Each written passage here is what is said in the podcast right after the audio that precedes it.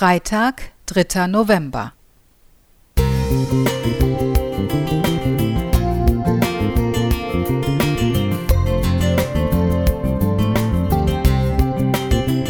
Ein kleiner Lichtblick für den Tag.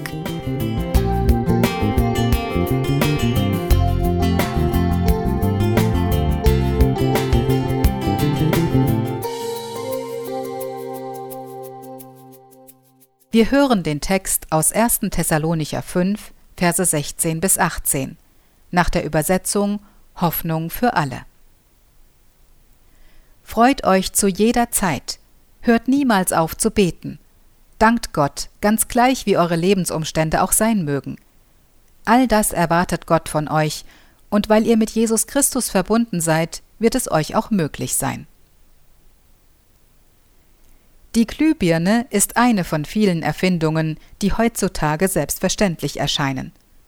Thomas Edison gilt als Erfinder der Glühbirne, auch wenn Joseph Swan das erste Patent auf eine nutzbare Glühbirne anmeldete, als ihm bereits 1878 die Entwicklung einer funktionierenden Glühbirne gelang.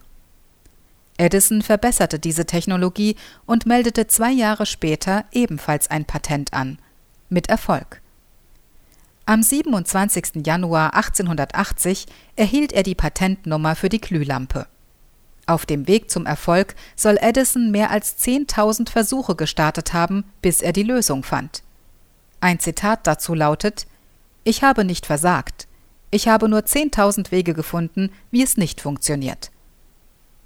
Dieser Ausspruch hat mich beeindruckt und zum Nachdenken gebracht. 10.000 Versuche, ich hätte mit Sicherheit vorher aufgegeben. Und du? Als ich diese Geschichte gelesen habe, musste ich sofort an unser Glaubensleben und an das Gebet denken.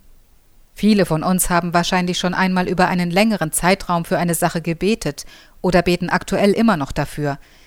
Wie gehen wir damit um, wenn wir nach langer Zeit und intensiven Gebeten keine Antwort von Gott erhalten? Geben wir auf und verzagen? Oder vertrauen wir weiter auf ihn und beten ohne Unterlass? Können wir Gott in dieser Situation dafür danken? Paulus ruft die Gemeinde im heutigen Bibelvers auf, immer weiter zu beten, zu danken und nicht zu verzagen. Aber verlässt einen nicht irgendwann die Hoffnung und Zweifel machen sich breit? Was, wenn Gott mich nicht hört oder er mir nicht helfen möchte? Was, wenn er einen ganz anderen Plan hat als ich? Und dafür soll ich auch noch dankbar sein? Gott hat einen Plan, und zwar für jeden von uns, auch wenn dieser vielleicht anders aussieht, als wir uns das vorstellen und wünschen. Manchmal braucht es Zeit, bis man erkennt, dass Gottes Plan der richtige ist. Lasst uns daher immer mit Gott verbunden sein. Wir können auf ihn vertrauen und fröhlich dem entgegenblicken, was er für uns vorbereitet hat. Danke dafür, lieber Gott.